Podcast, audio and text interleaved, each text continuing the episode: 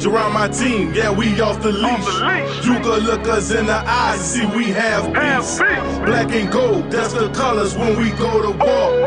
When we step up on that field, you gon' hear my roar. We them tiger cats, we them, we them tiger cats. We them tiger cats, we them, we them tiger Yeah, cats. nobody hitting harder. Better keep your guard up. Cause with everything we draw,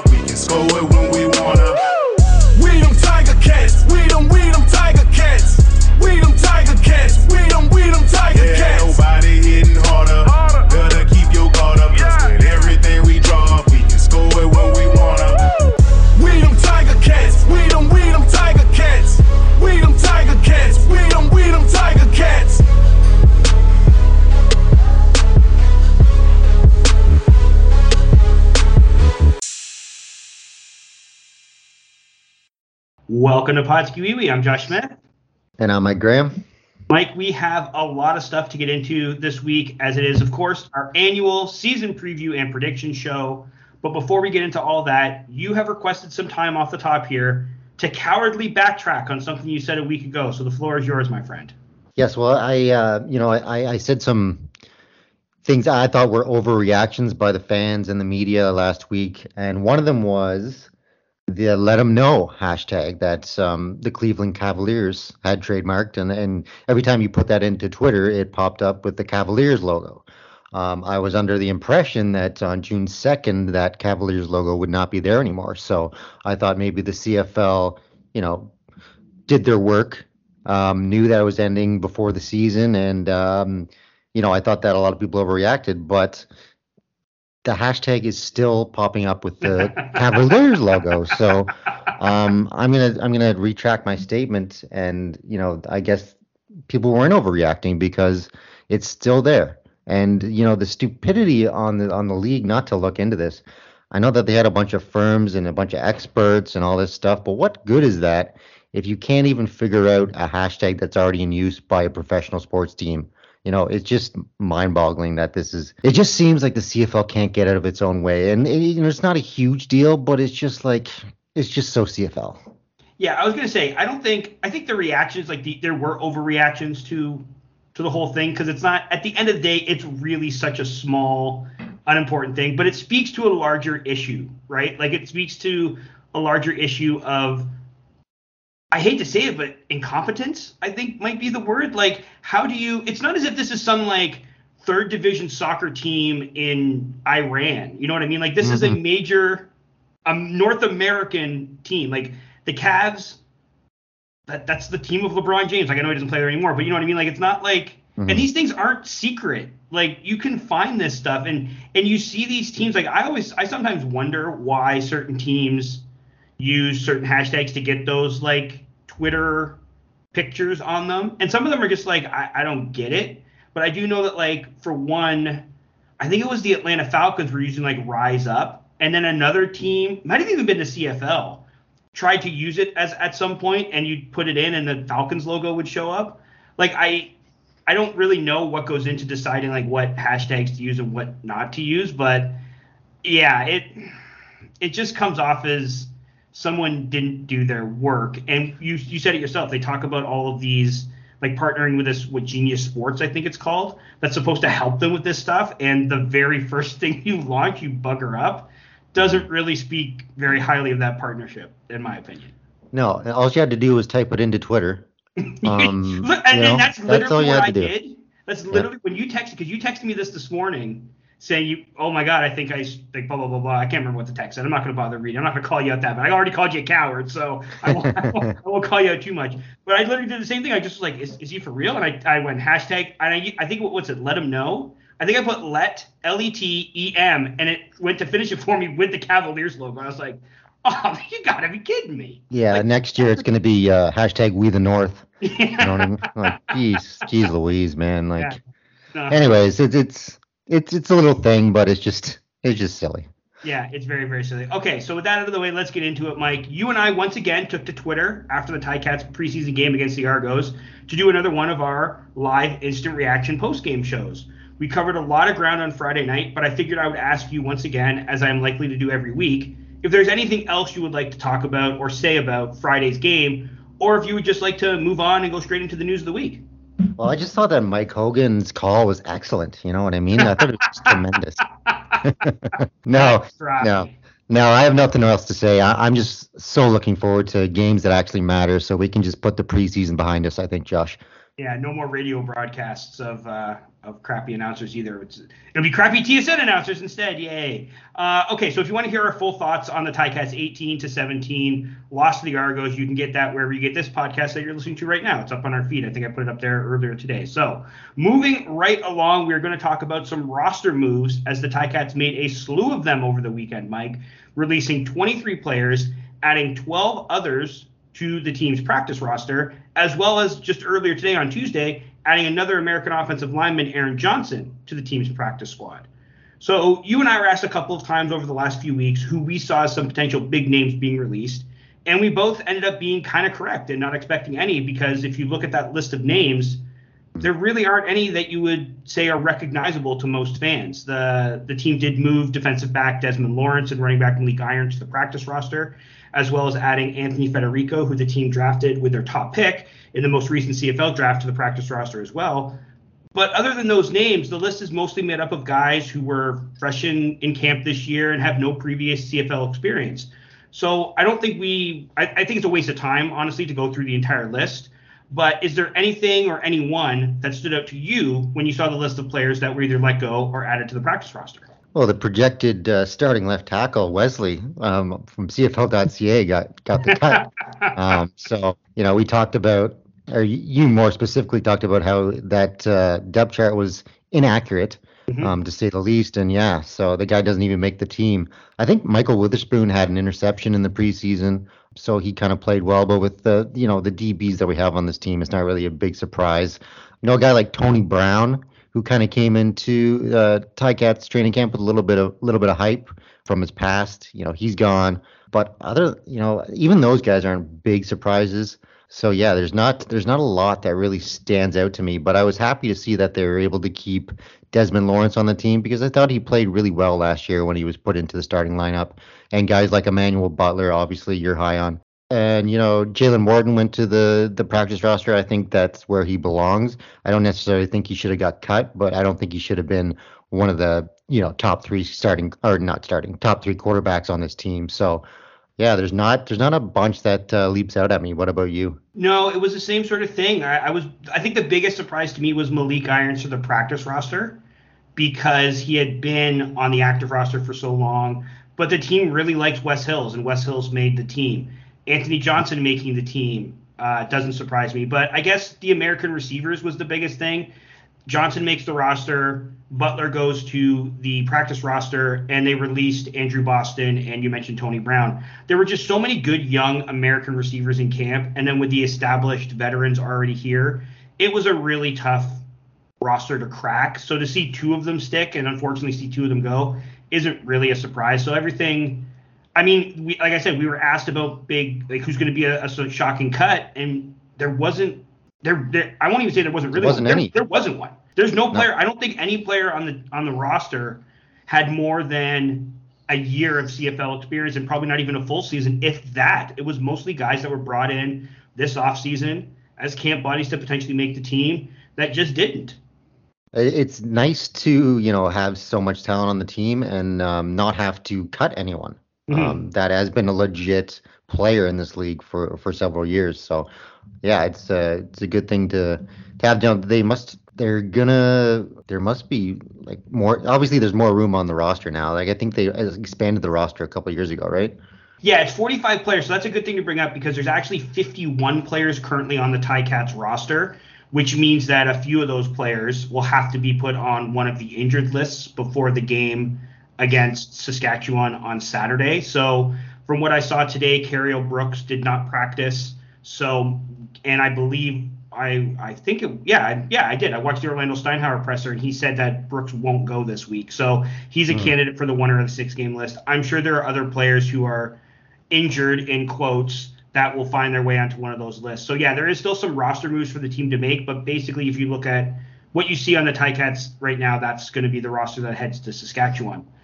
The releases themselves weren't headline worthy in their own right, but I think seeing who stuck around does give us a better idea of what the team will look like this season. I mentioned Anthony Johnson. I think he's a good example. He made the team, and that tells me that the Ticats plan to start four American receivers at least to start the season with all those Canadians on the injured list, right? So for you, looking at the roster, are there any questions that you had entering training camp or developed during training camp in the preseason that you now feel have been sufficiently answered? Like you want to talk about the left tackle or kicker or something yeah. like that?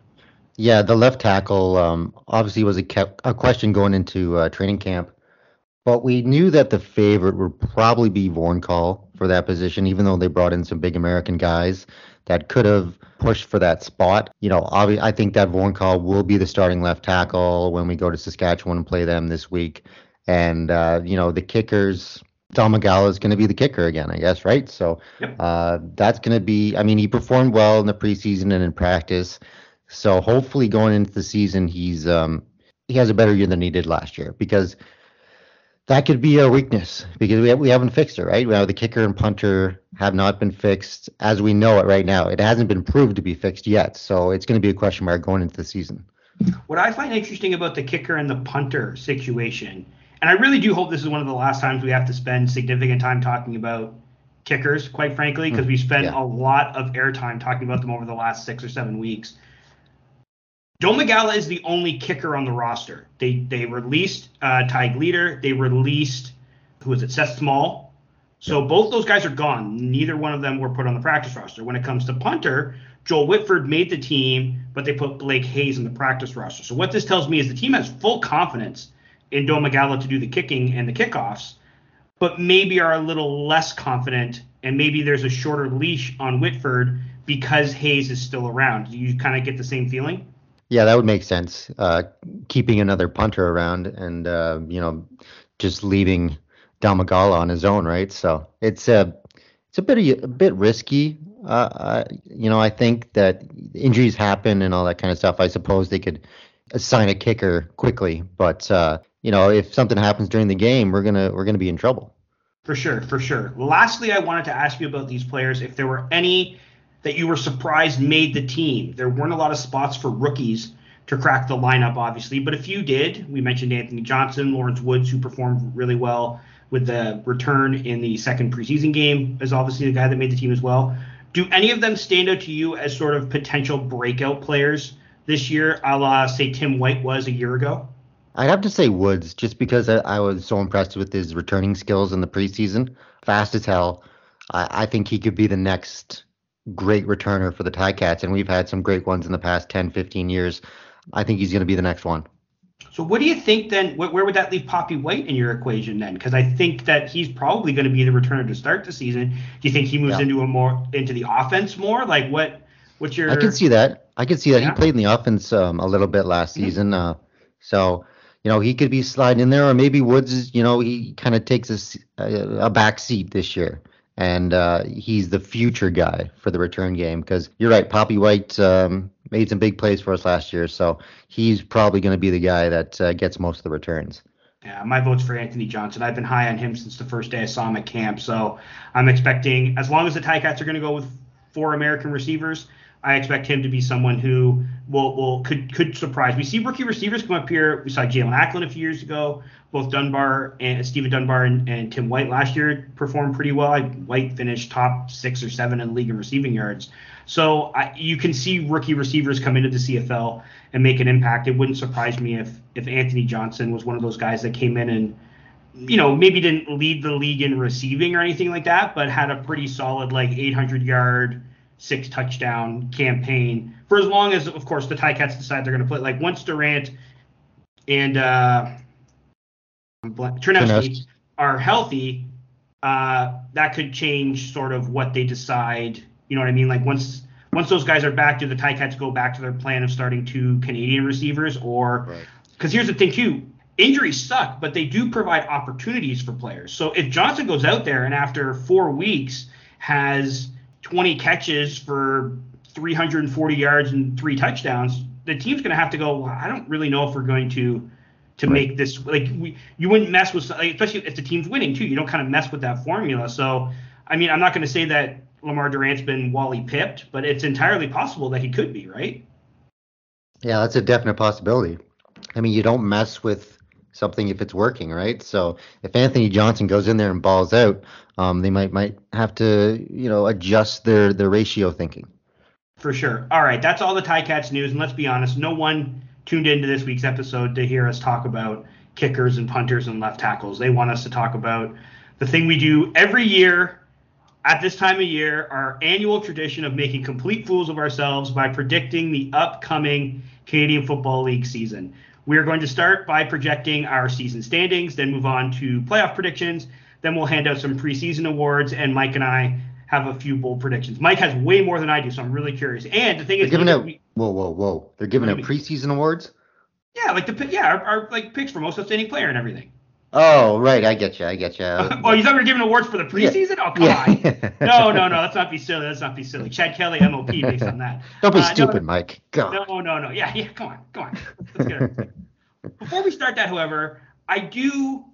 I, I have to ask: Does this not feel to you like a pretty unpredictable year in the CFL? Like I, I know everyone understandably sees Winnipeg as sort of the front runner, but the mm-hmm. East Division got a big boost with Ottawa now having a competent general manager who has put together a legitimate CFL roster versus what they've had the last couple of years. And I think this might be the first year in a long while where you can say that the best teams reside in the East. If you look at sort of however you want to rank them, the top six teams right now, I think you can make a pretty compelling argument that four of them come from the East Division. There are question marks in BC and Edmonton at quarterback. And I'm not entirely sold that Bo Levi Mitchell will get back to his pre injury form. So you kind of add all that up, and I see the East being the stronger of the two divisions this year. What do you say? I'd love to jump on that with you, but you know, it, it just seems that every year the East improves, and every year they don't improve. You know what I mean? Like in the off season, it seems like they sign guys, and it's like, oh, okay, then maybe this is the East. You know, it's going to be strong and powerful this year over the West, but it just never happens. So I don't care who they signed in the off season. It's just the way the CFL goes. The West will be better again. Okay. Just, I mean, like, hey, I, I, I, I just remember like thinking that every year. It's like, oh, you know, Toronto signed these guys, and you know, Hamilton said, and then the top team is like ten and eight. So I'm just not, I'm not jumping anymore. Not okay. jumping. All right. So so you're taking the East is stronger is is the new. We're not talking about expansion until it happens. yeah, I'm, not, I'm not saying there's going to be a crossover, and I do think there's going to be a team in the East that I mean, when we get to our standings, I'm going to tell you the team in the East that I think is going to disappoint this year.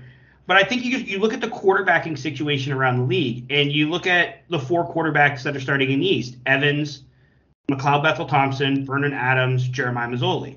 Then you look at the West, and you go, okay, Collaros, he's rating MOP, so there's there's no questions there, right? At Mhm. Saskatchewan, you go Fajardo, he's good, but He's okay. are we really sold on him? Bo's been hurt the last two years, so we have no idea if Mm-hmm. he's ever going to get back to that. And then the Lions are starting a, a raw. I mean, he's not a rookie; he's a second-year player, but it's his first year starting, and we don't even know who's going to start in Edmonton. If it's Nick Arbuckle, this is the what fifth, fourth or fifth team he's been on in the last. He was with Calgary, then he went to Ottawa, never played for him. Then he went to Toronto, then they traded him to Edmonton. Like he's he's bounced around a lot. So is that someone that you're really sort of holding up as the savior of the franchise. And, that- and that's where that's sort of where my idea that the East is stronger comes in, or or could be stronger, is simply in the fact that the quarterbacking I think in the East is much more stable and established than the quarterbacking in the West. All logical points, all logical thinking. it makes sense. It really Throw it up a does, but it just doesn't matter. Doesn't matter. The East sucks. It it just will. It's a it's the it's a Western League. Teams are always better in the West, and that's how it's going to be this this year. All right, all right. So one more thing I do want to talk about though, because there's something about the and the reason why I bring up that this could be a, kind of an unpredictable year is that I think that two things are present in the league this year, and they're, they're two things that I really, really love when we have when we talk about sports. One is that you have a giant to slay, and if your league has a back-to-back champion, then they have a very easy to root against villain, and the CFL has that in Winnipeg right now. Like whether you like the Bombers or not, I hate to say it. Actually, I don't hate to say it, but if you're a Bombers fan, you might not like to hear it. They're the bad guys. You're the two. You're the. You're the. They were the juggernaut. Like they were the best team from start to finish last year. Like they're the team that everyone's chasing. They're, they've won back-to-back championships. They're going for the first three-peat since Edmonton did it in the early '80s. So you're the villain, and I think having kind of a juggernaut that teams need to stop, I think makes things more interesting, at least for me. What about you? Do you like the idea that there's this sort of like big bad hovering over the league that teams can kind of point to and say like we have to take them down? Yeah, I, I like that as well. You know, I think that juggernauts helped the league. Um, when Montreal was really good for all those years, I think that helped the league. But but it's also like there's parity as well. You know what I mean? Like there's yeah, there's a clear favorite, but they're not you know leaps and bounds ahead of the you know the second or the third best. Um, so I do I do like that back to back champs. Um, everyone's going to be gunning for them. They're they're you know they earned the right to be considered the best team in the league, and um, it's going to be I think it's going to be a lot of fun this year. I really do. It's funny you bring up the parity point because that's kind of my second point, and I feel like this might contradict the first because I do think that when like people talk a lot about parity, but I do think that if if the league was full of if there were three 10 and 8 teams, three 9 and 9 teams, and three 8 and 10 teams, I don't think that would be very compelling. I think that would be honestly kind of boring, at least for me. But I love chaos in sports, and you usually only get that when there are a bunch of teams kind of bundled together. So you have Winnipeg kind of at the top, and then you have this group of teams with Hamilton, Toronto, Montreal, Ottawa, Saskatchewan, and Calgary.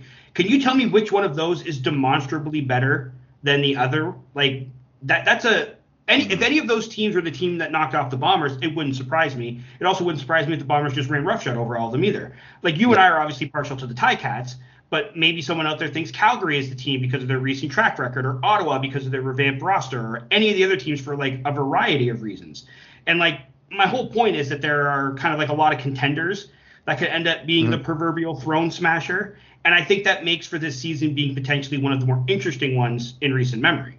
Especially if you know if if, the Bombers are in the the Grey Cup again, you know you have the the big bad Bombers going up against you know the underdog. So that's that's an you can cheer for the underdog no matter what team you, you actually cheer for in the CFL. So not saying that Winnipeg's going to be in the Grey Cup, but uh, you know I, I, get where you're coming from. All right, enough foreplay, Mike. Let's get into these predictions, shall we? Let's yes. start with our standings predictions. Do you want to start in the East or start in the West? Uh, let's let's start in the West. All right, let's start in the West. Okay, Mike, give us your your order of finish in the Western Division. All right, so I'll, I'll go from last place to first. Edmonton in last.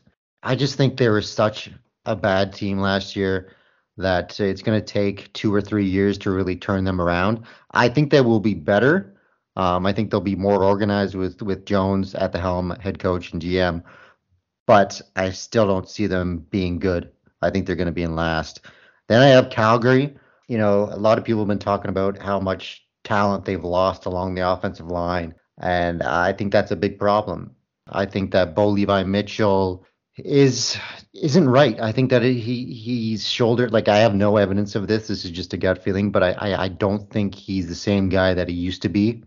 And uh, the Stampeders are going to suffer because of that. I think that they've become a little bit too arrogant with, oh, it doesn't matter we don't need to sign anyone. We'll just do what we always do, and we'll be at, in first no matter what. So I have them finishing fourth. Uh, BC at three. Uh, I think they've done a lot of good things in the offseason. And yes, um, Nathan Rourke is is a big question mark. Um, and then you have Michael O'Connor behind him.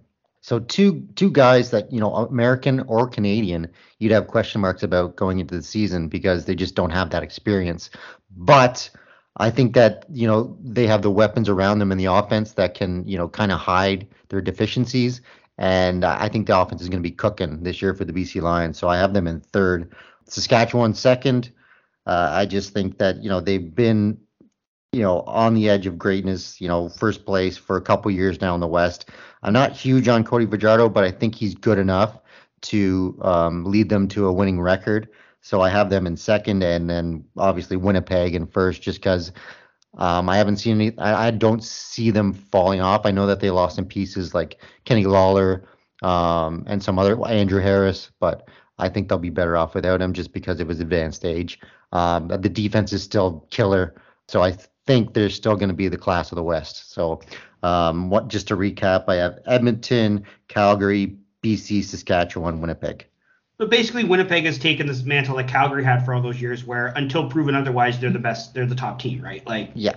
yeah. I mean, we, I think we both had them not because again, and I think in fairness to a lot of people who maybe didn't pick the Bombers last year to be as good as they were, they weren't that great in 2019. They just got hot mm-hmm. late. They brought Collaros in. They won like I think their last three of the regular season, and then ran roughshod over the playoffs, and obviously won the Grey Cup. But they weren't that was a third place team that went on the road in Calgary, went on the road in Regina to get to the Grey Cup. So I think people weren't expecting. I think they expected the Bombers to be. I think you had maybe had them missing the playoffs. I think I might. I can't Yeah. remember.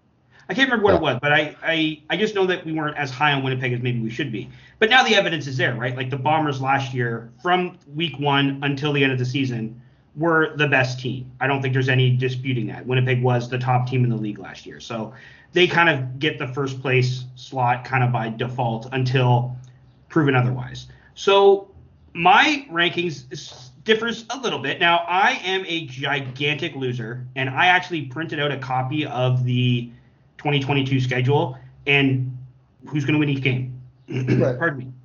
So I have records beside mine. I didn't expect you to do that, so don't feel bad that I have. But I got. We're going to start in fifth, I got the Lions in fifth at five and 13.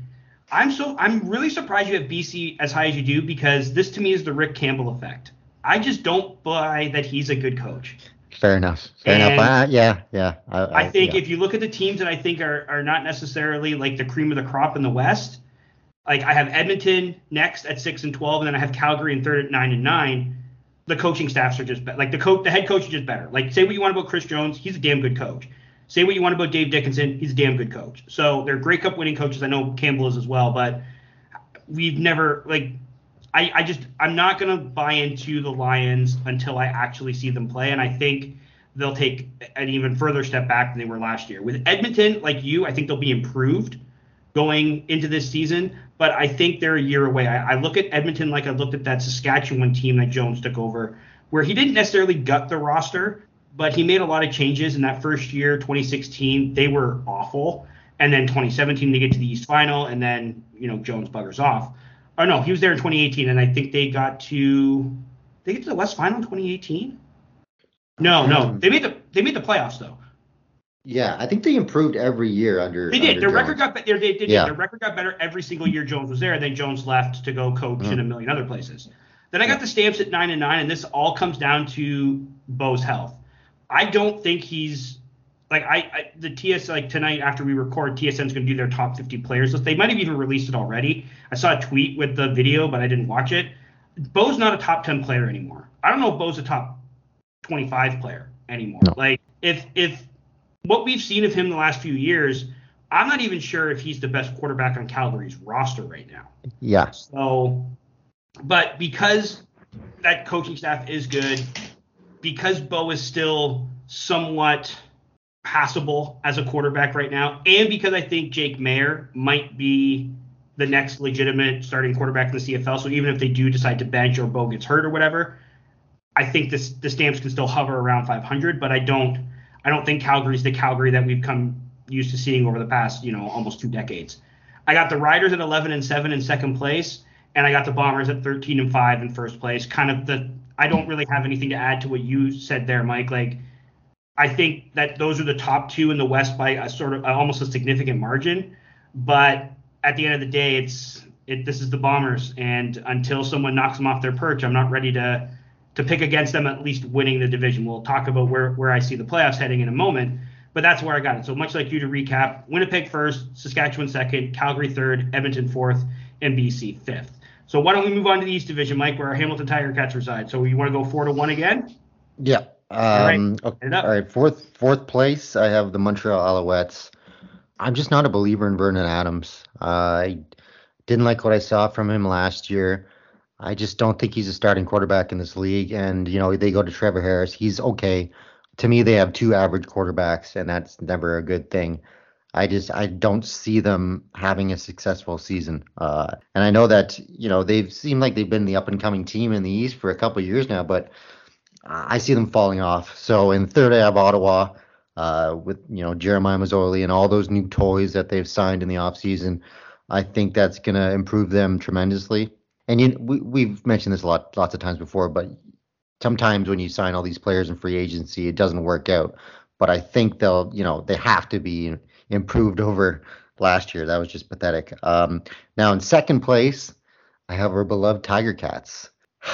I think we're going to be good, but I'm not sure if we're going to be the best. You know what I mean? It's just the offensive line still worries me a bit. Um, the defense is obviously tremendous, but we lost some some weapons like Speedy B and Jalen Acklin. I just don't see them being as good. And they weren't very good last year. Let's be honest. They got to the Grey Cup game, but that team wasn't very good all season long. I don't see them as good, good as the 2019 version of the Tiger Cats.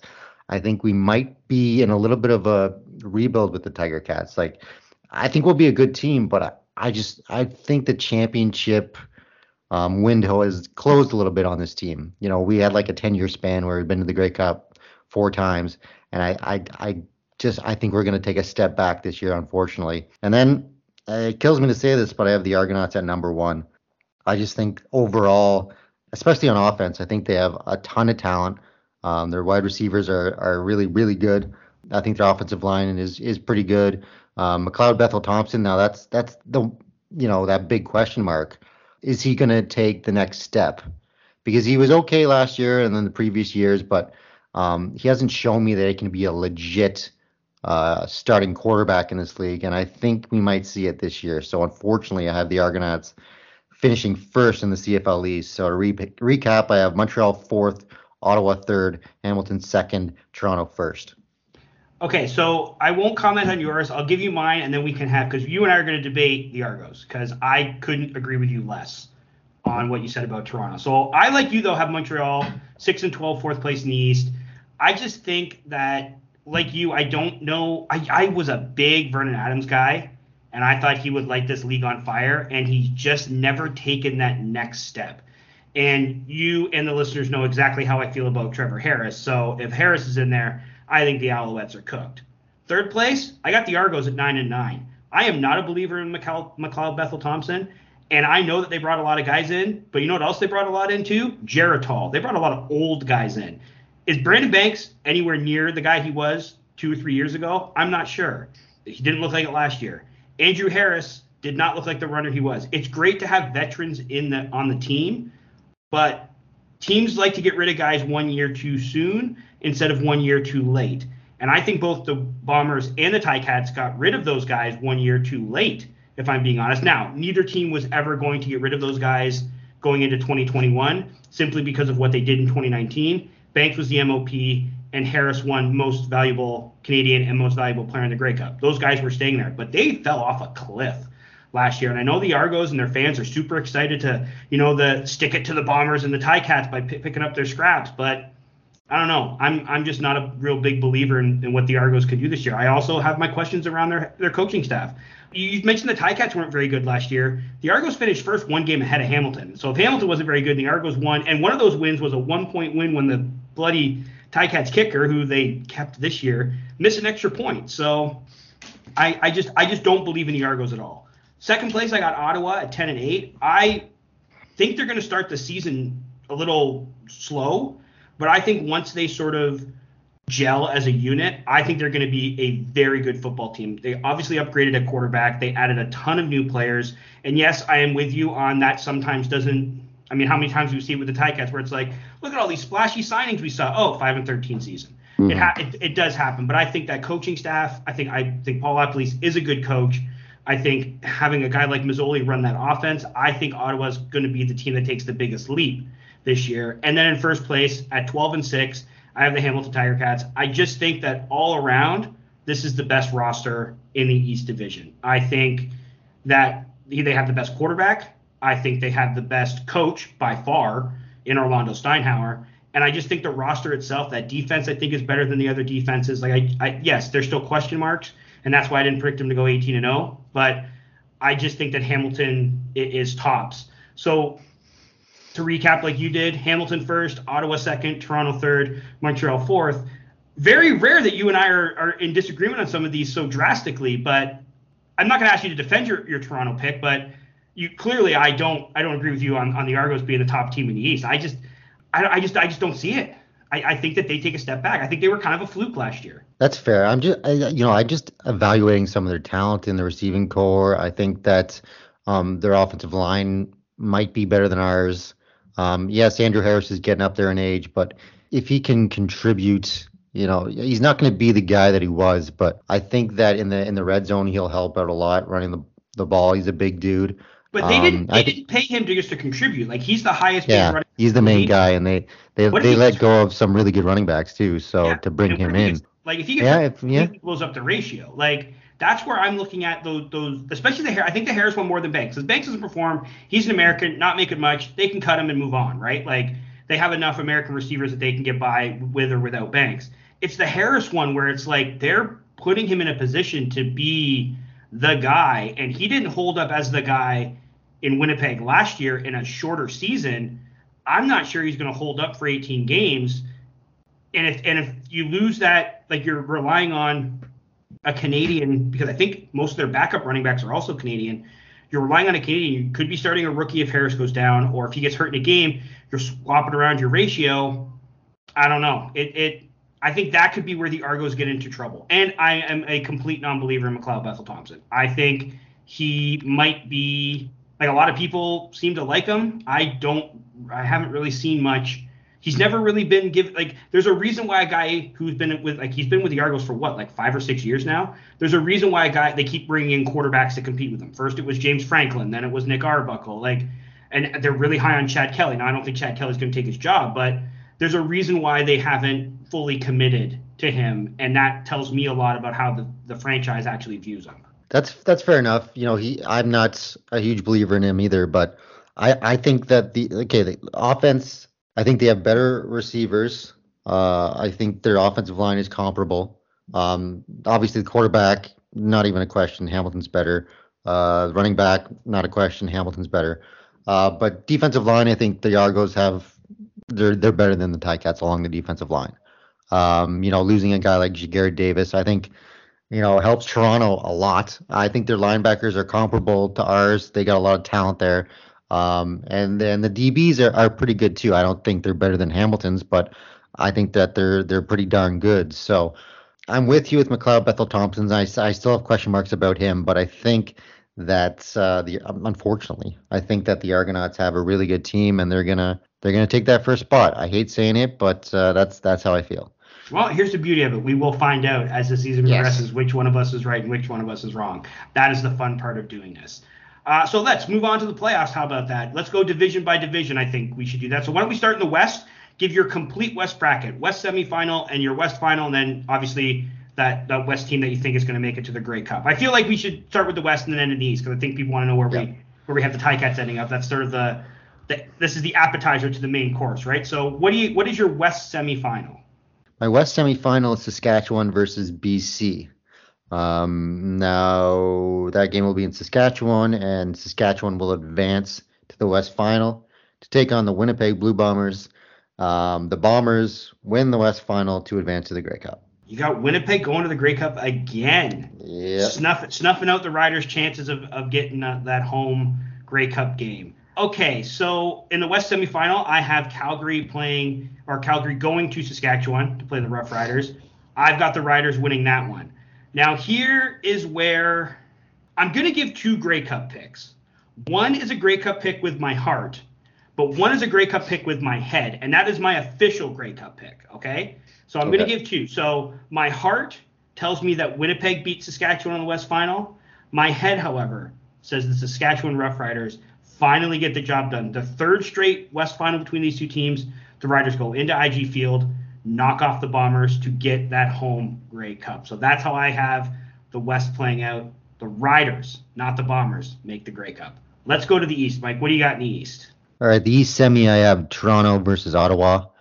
I have the Argonauts winning Wait, that what? game. You had, you had the Argos finishing first. Oh crap! I changed my pick like halfway through. I wrote this down. Oh crap! I forgot to change it back. Okay, so here we go. I'll I'll come to the exact the same conclusion. So I have Hamilton versus Ottawa in the semifinal.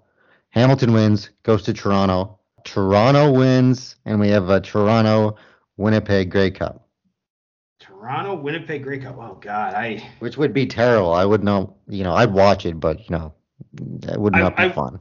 Well, because here's the thing: we talked about slaying a giant. I'm rooting for the giant. Yeah, yeah, exactly.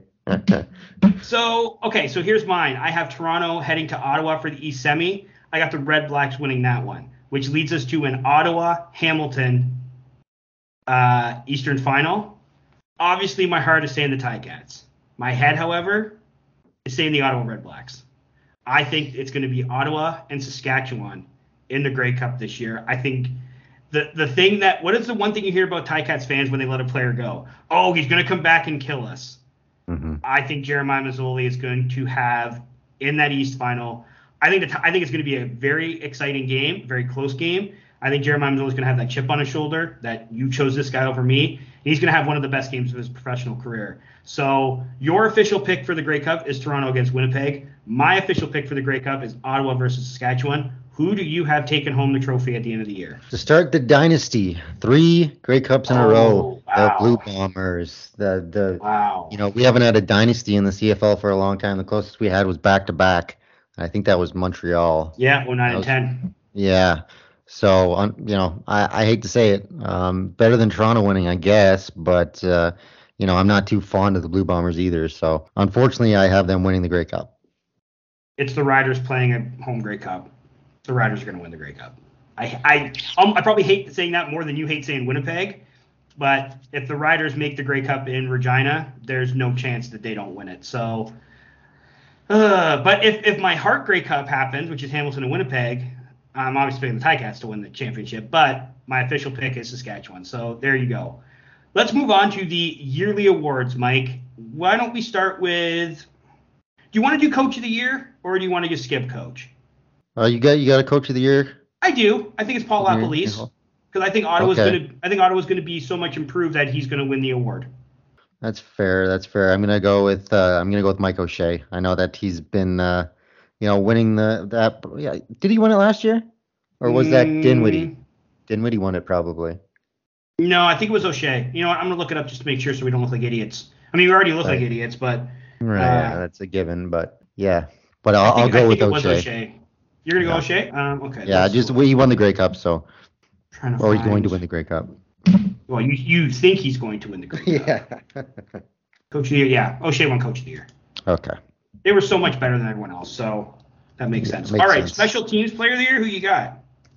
I got my buddy Brett Lauther or Luther or however you say Wow, his name. Really? Best kicker in the league by far. Yeah, but ser- on a serious note, yeah, I do have uh, Brett. You know, I think that he will probably hit a good portion of his field goals, and that will be enough. That's not a bad pick. I got Mario Alford, the return man for the Alouettes. I think he was might have been. No, I think I picked Chris Rainey last year. Uh, Yeah. He was on it, but Alford, if I recall, was on his way to potentially winning that award. I think he had like two, maybe, maybe three return touchdowns, like the first like three or four weeks or something like that. Like he was looking really good as a return man. I think he comes back healthy this year. I think he wins it this year. Most outstanding lineman, who you got? I got our boy Revenberg. You know, he's been okay. he's been uh, knocking at the door to to win an award along the offensive line, and I think this is the year that he gets it. I'm going Stanley Bryant. I know it's kind of a chalk pick, but no one really knows how to grade. Like the people who vote on these awards only know names. So he's won it Yeah, three fair. of the last four years. Been nominated, I think, the last four years. I'm I'm just going to go with him. This is this is an interesting one. This was kind of a tough one for me. Who do you got for most outstanding Canadian? I got Demski with the Bombers. Oh, Uh, okay. You know, he uh, they they lost Kenny Lawler this year. They're supposed to bring in Jalen Saunders, but he's not with the team anymore. So I think that's gonna you know create an opening for him to rack up some yards and uh, get that award. I'm going to go with a receiver as well. I'm going with Kian Schaffer Baker out of Saskatchewan. I think with sort of a different look to that receiving corps this year, I I know Duke Williams is there. I know Shaq Evans is still there, but I think those guys are going to get a lot of attention from DBs, which will allow KSB to kind of work his magic elsewhere. I think he's going to end up putting up some really good numbers, maybe the best receiving numbers we've seen from Acadian since Brad Sinopoli. So I, he's the guy that has it for me. Most outstanding defensive player. Who you got taking home this award? Finally, Simoni wins the award, and I know I have a couple homer picks here actually, three actually, but yeah, I think that it, it's just overdue. I think he's been, if not the best defensive player in the league, close to it for the last you know five or so years. So this is the finally the year that Lawrence breaks through and gets that award. I got I got him winning too. I think he should have won last year. I think he could have won if he wasn't suspended the year the 2019 season. I think he would have won it that year, but I think a lot of voters held that suspension against him, and that's why Willie Jefferson won. And I genuinely believe, not, nothing against Adam Bighill, but I genuinely believe that Simoni Lawrence should have won it last year. But I mean, the Bombers were so good that I think every one of their players, I think, I think like five of the awards went to Winnipeg guys. So that doesn't really surprise me that that Bighill would have beat Simoni there. But I too have him winning this one. All right, the big one, the last one, most outstanding player. You said you have three homer picks. I'm only seeing three Ticats here, so that tells me you got a Ticat winning MOP. Who who is it? Dane. Wow. Great Dane Evans, and I know that's kind of weird me having him as MOP and the team finishing second in the East, but I think he's going to play tremendous despite pressure from you know the opposing teams because I think the offensive line is going to I think players are going to get injured along the offensive line, and I don't have faith that we have enough depth to protect Dane. But I think he's going to get out of trouble, and I think he's going to put up tremendous numbers and win the MOP this year. I also have a second place quarterback winning most outstanding player, and it's the same player I picked to win most outstanding player a year ago. That's Jeremiah Masoli. I think he's going to take uh, if my if my prediction holds true, he's going to take he's going to increase Ottawa's win count by seven. And I know I'm a major proponent of this. Quarterback wins are not a stat.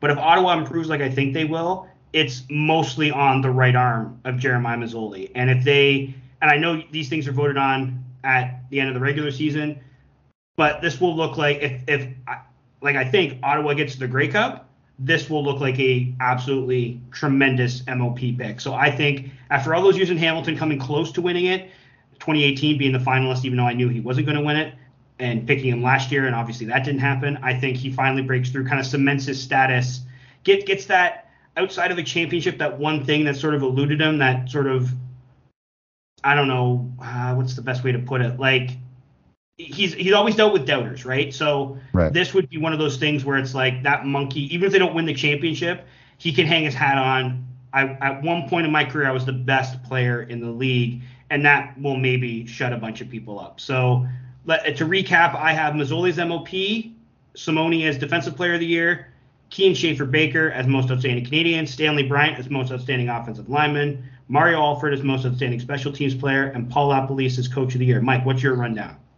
All right, so I got uh, Most Outstanding Lineman, Revenberg, uh, Special Teams, Brett Lauther, uh, Most Outstanding Canadian, Nick Demski, Most Outstanding Defensive Player, Lawrence, and most outstanding player Dane Evans, and Mike O'Shea is the most outstanding coach. Oh, I, thought, I thought you might have changed your pick. I thought no, you might no, have. I just I just forgot because I'm stupid.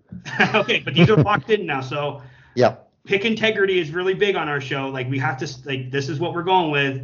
Mm-hmm. Obviously, we can we can revise later in the year when we have like if someone gets hurt or or you know what I mean. But we're, we're locking in. So one last thing to finish up sort of our season preview here.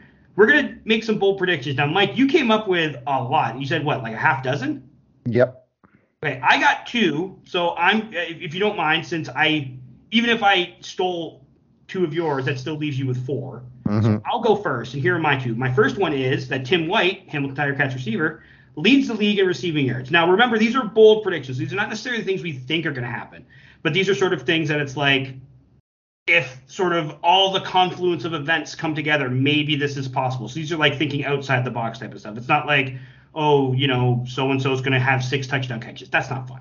These are these are crazy things. So I say Tim White leads the league in receiving yards. And my second one, and I think this one will will you know warm your cold heart.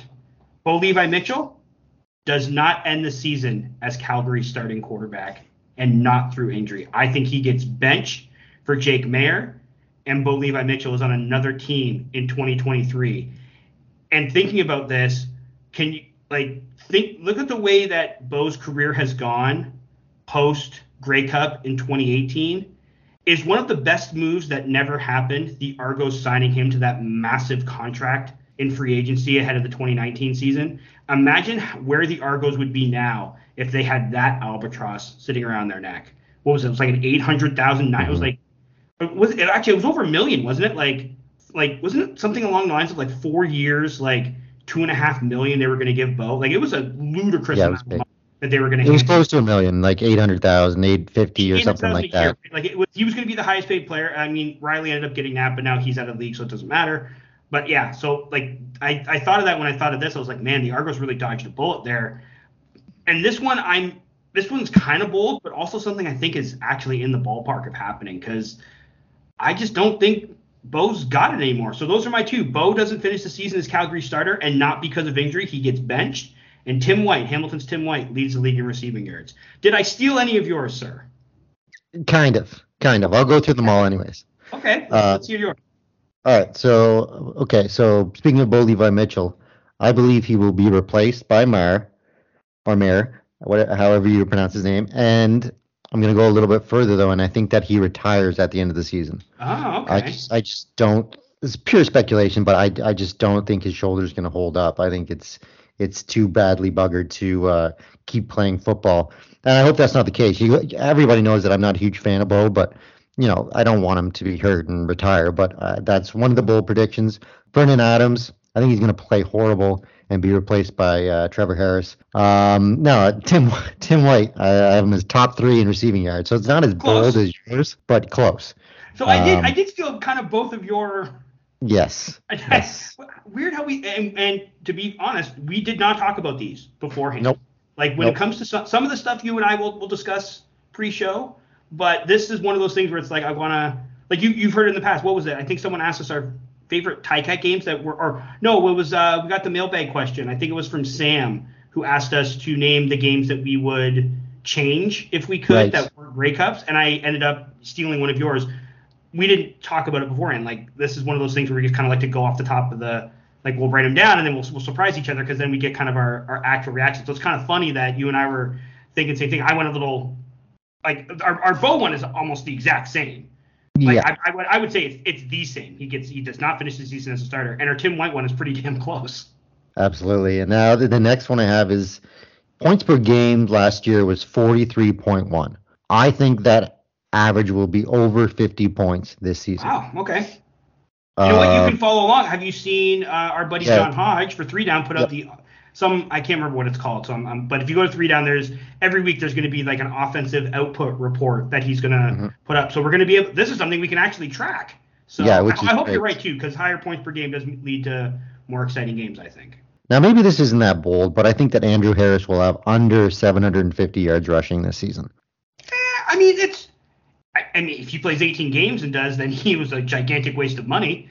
So yeah, no, I can. I mean, I can see that as a possibility. I, I, I still think it's bold because if he does play, I think he's being paid like he's someone who's going to rush for 12 to 1300. But hmm I mean, I don't have a lot of faith in him, so uh, I'll say it's it's moderately bold. Now, this one's kind of a, you know, it's something that I do not want to see, but I think that six of the nine starting quarterbacks will be injured by Labor Day. The uh, Labor Day games, six of the nine of starting quarterbacks will not be playing. Oh, because I just think that the this league is you know it's just it just happens like most of the quarterbacks I know right but I just don't think I think the offensive lines aren't good enough in this league I think that the defensive lines are much better than the offensive lines and I think it's going to show again this year oh, that's. Uh, I mean, I don't. I don't. I, that's a lot. Six and nine. Two thirds of the league is a, it's bold It is. You're right. It is bold. It is bold. I'll give you credit. I, I no, I can't get you know. If, if it's, I was gonna say I'd give you credit for four of nine, but no, you you said six Yeah, and nine, six. so Yeah. I, I can only give you credit if you get to. and that's one that I do not want to happen I, I don't think I anyone think would, mine- but I no. mean that's that's what these are. These aren't what's going to happen, and it's not necessarily. Even, I don't. I don't want Levi Mitchell to not like. I think he's he's one of the best. I, I like him or not, and I think you and I are kind of on the same page. I think I like him a little bit more than you do, but he's a personality. He's not afraid to speak his mind. He says what he wants. I mean, he was really good if you watch any of the TSN like pre-Grey Cup stuff. He, I thought he was really good as like a an analyst with that. Like I thought, I thought he did a pretty decent job when he was asked stuff, and he's not afraid, like I said, to speak his mind, which is always refreshing when it comes to to players. So I like I think he's good for the league, but that doesn't necessarily mean that I don't think that his, like you said, his shoulder is buggered beyond repair, and it's going to cost them. Sadly, I hope not, but could potentially cost him his career. Yeah, so those are those are all our bold prediction. That's uh, it's going to be, you know, it always makes the season even more interesting knowing that we put these out there. and um, I won't hold us to the bold The bold predictions I don't hold us to.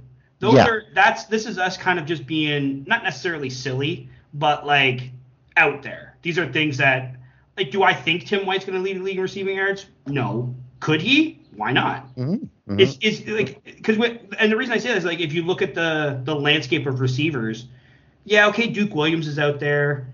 Uh, who was the last year? Kenny Lawler, I think, led the league in receiving yards.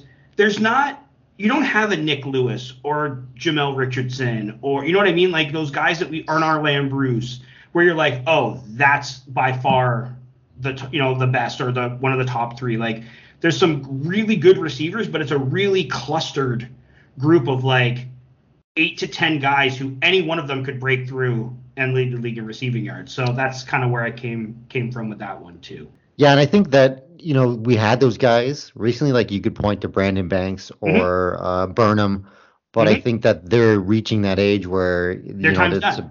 Yeah, and the new new receivers are gonna emerge and, and take the mantle. Yeah, okay. All right. Moving on to our final topic this week, Mike, and that is Saturday evening's Ticats season opener against the Saskatchewan Roughriders at Mosaic Stadium in beautiful Regina, Saskatchewan. Whether it is the new stadium or the old one, Regina has not been kind to the Ticats over the years, Mike. Hamilton has won just twice in the capital of the Prairie Province in their last 10 regular season visits and have not won in Regina in seven years. Their losses have been ugly ones too. They got just last season trounced 30 to 8. They lost a game 37 to nothing in 2013 and have lost by a combined score of uh, 271 to 157 in their last 10 regular season games at combined the two Mosaic stadiums. If you take out the two Ticats wins in that span, they've been outscored 216 to 91. And I keep saying regular season because we can never forget that we have to add in the 2013 Grey Cup where they got the brakes beaten off them 45 to 23. And you look at Mosaic, and you and I always discuss the the doom and gloom that is McMahon. But now you look at Mosaic with the with this sort of backdrop here, and it's almost as torturous to the Ticats as McMahon Stadium. So now that we know the history, what do you, Mike, think that the Ticats have to do on Saturday to reverse this trend and get off to a 1 0 start for just, and this is for real, for just the fifth time since we stopped putting 19s at the beginning of the year? They started 1 0 in 02, 04, 2016, and 2019, and that is it. So what do they got to do? What what do the Ticats have to do to start the season 1 0? The the defense is not a concern of mine. I think they're going to ball out. I think they'll do a fine job in the first game of the season. Um, you know, it's not surprising to anyone, but the offensive line, if the offensive line holds up and gives Dane time, I think we have a legit shot to win this game. But if there's pressure all game long, like there was in the first game of the season last year, um, we're going to be in some, some big trouble. So the key to me is just protecting Dane, giving him time, opening holes for, for Don Jackson to do his thing, and, and giving time for the receivers, which are a lot of them are pretty young guys, giving them time to get open. So it all comes down to the offensive line for me. For me, it's getting off to a fast start, and this might be something that I make a focal point all season the Ticats can't get into these like 13 nothing, 17 3 holes before they start to like realize, oh, we're in a game. Like the crowd, especially in Regina, they're going to be rocking. It's the home opener. It's the first real CFL season we've had in three years. And the easiest way to quiet them down is scoring early. So if the Ticats can build a lead, if it's say like 13 to 3 in the first quarter, I think that takes out the 13th man. And I think this is something, like I said, I'm going to be focusing on the entire year because we've seen the Ticats whether it's the first quarter or the th- like there's always seems to be this lull in the game and i'm pretty sure every team has it but obviously we we spend so much time watching ticats football that if we focus more on this but there's always that there's a part of the game whether and it's usually either the first or the third quarter where the team just kind of goes into hibernation mode and it's like they start the game mm-hmm. really slow and then they're forced to make a comeback in the second half or they start the game really well and then they come back at a halftime and they spend the third quarter doing jack all I mean, we saw it in the Grey Cup. The the first half, neither team played played really well. The Ticats played really well in the third quarter, and then gave everything up in the fourth. So, to me, if they can they can get this game off to a good start, like the, within the first two or three drives, they score a touchdown, maybe kick a couple of field goals. I think that that will sort of bring that momentum that's so fickle in football that they could use because winning on the road and as a, like as I laid out, like winning in Regina is not easy. So I think I, I, agree with you. I think the offensive line is something, especially against what I think is a pretty good Saskatchewan front four, needs to protect Dane, but I think in in conjunction with that, they need to score fast. They need to score not necessarily first, but they have to they have to find a way to take that crowd out of it because I mean, look at the 2013 Grey Cup. That the crowd atmosphere in there is basically what you know buoyed the Riders into winning that game. Uh, that and the Ticats terrible play, but you you shut the crowd up. I think that's your best chance of actually escaping with a win. Because I think this is one of those games like I told you, the Ticats at 12 and six. This was one of those six losses. I think it's really tough Oh. for them to win in Regina. So I don't think they're going to win. But if they are, this is what they have to do. They have to start hot. Yeah, and that was a, that was a problem for the Ticats last year. The offense struggled out of the gates, and it just yeah. I'm hoping that was a you know more of a Jeremiah Masoli thing, and Dane Evans is uh, more of a hot starter. But I didn't I didn't mention this. Uh, Ticats go nine and nine. I forgot to throw that. Of course throw you have that. there. Of course, of course you have the Ticats going. To, like I, I, I, I, I went away from it last year. Obviously, I couldn't pick them to go nine and nine because No. they only played 14 games. But, But did I you did pick not seven pick and them. To, seven? no, I, I had them 11 wins last year. Oh, that's right. You did. You were super So, high on them. Yes. And, and so them. going. So okay, back to Yes. nine and nine. I'm cool with that. I told you Alright. 12 and six, so. I'm okay with that. So you go nine and nine. That's that's the way it should be. So that's okay. We'll keep it at that. Um, anything else that you're looking for in this game? Anything, or is it just really kind of focusing on what the offensive line needs to I'm do? just to, to get this the offense as a whole. I just think has to be better than they were last year. Um, they had their moments where they were good, but mostly it was not. It was not good at all. So once again, I'm not worried about the defense. It's all about the offense and uh, see what they can create, see what they can do early on, because uh, you know that's the big question mark, right? It is indeed. Man, I don't know if we're just getting better at this or if we just are lazier, but I think this might have been our shortest season preview episode ever. Usually we hit close to like 75 minutes and we're barely over an hour. Like, wh- what are we going to do with all this extra time? I don't know, man. Like, what's what's wrong with us? We're not as chatty, not chatty Cathy's today. I mean, I, the season's here, man. Are how excited are you? I'm very excited. Very excited. I, I'm pumped to watch that first game on Thursday. I think it's Calgary and Montreal. You know, just getting football back on the TV screen is is a, is a great thing, and you know the CFL starts, and then after that, all the other football leagues start, and uh, we can get into watching you know copious amounts of professional and college football. Yeah, it really just means like as excited as I am for the start of the CFL season, it really just means that I have football to watch every week from now until February. So if you want to murder me, I'll be in my apartment. Hey, and- and then and then the XFL starts too oh yeah, I forgot about the XFL. Yeah. Uh, I think I think a lot of people have. I don't Yeah. care what what you know certain media members in Canada keep promoting, but I I don't think I'll watch it. Will you watch the XFL? I mean, I might give it a shot. I, I think Yeah, I'd probably give it. You know, I've been watching a little bit of the USFL, so is it as um, bad as it looks? it's not that great. It Yeah. really isn't. Yeah, the quality of football is, is not that great, but I, you know, I still respect the players, obviously. But yeah, it's not up to snuff for like you know CFL or NFL, obviously. So it's it's been okay. All right, well, let's put a pin in this one, Mike. That was Podski Weeby for this week. I'm Josh Smith. And I'm Mike Graham. Eat 'em raw. Eat 'em raw.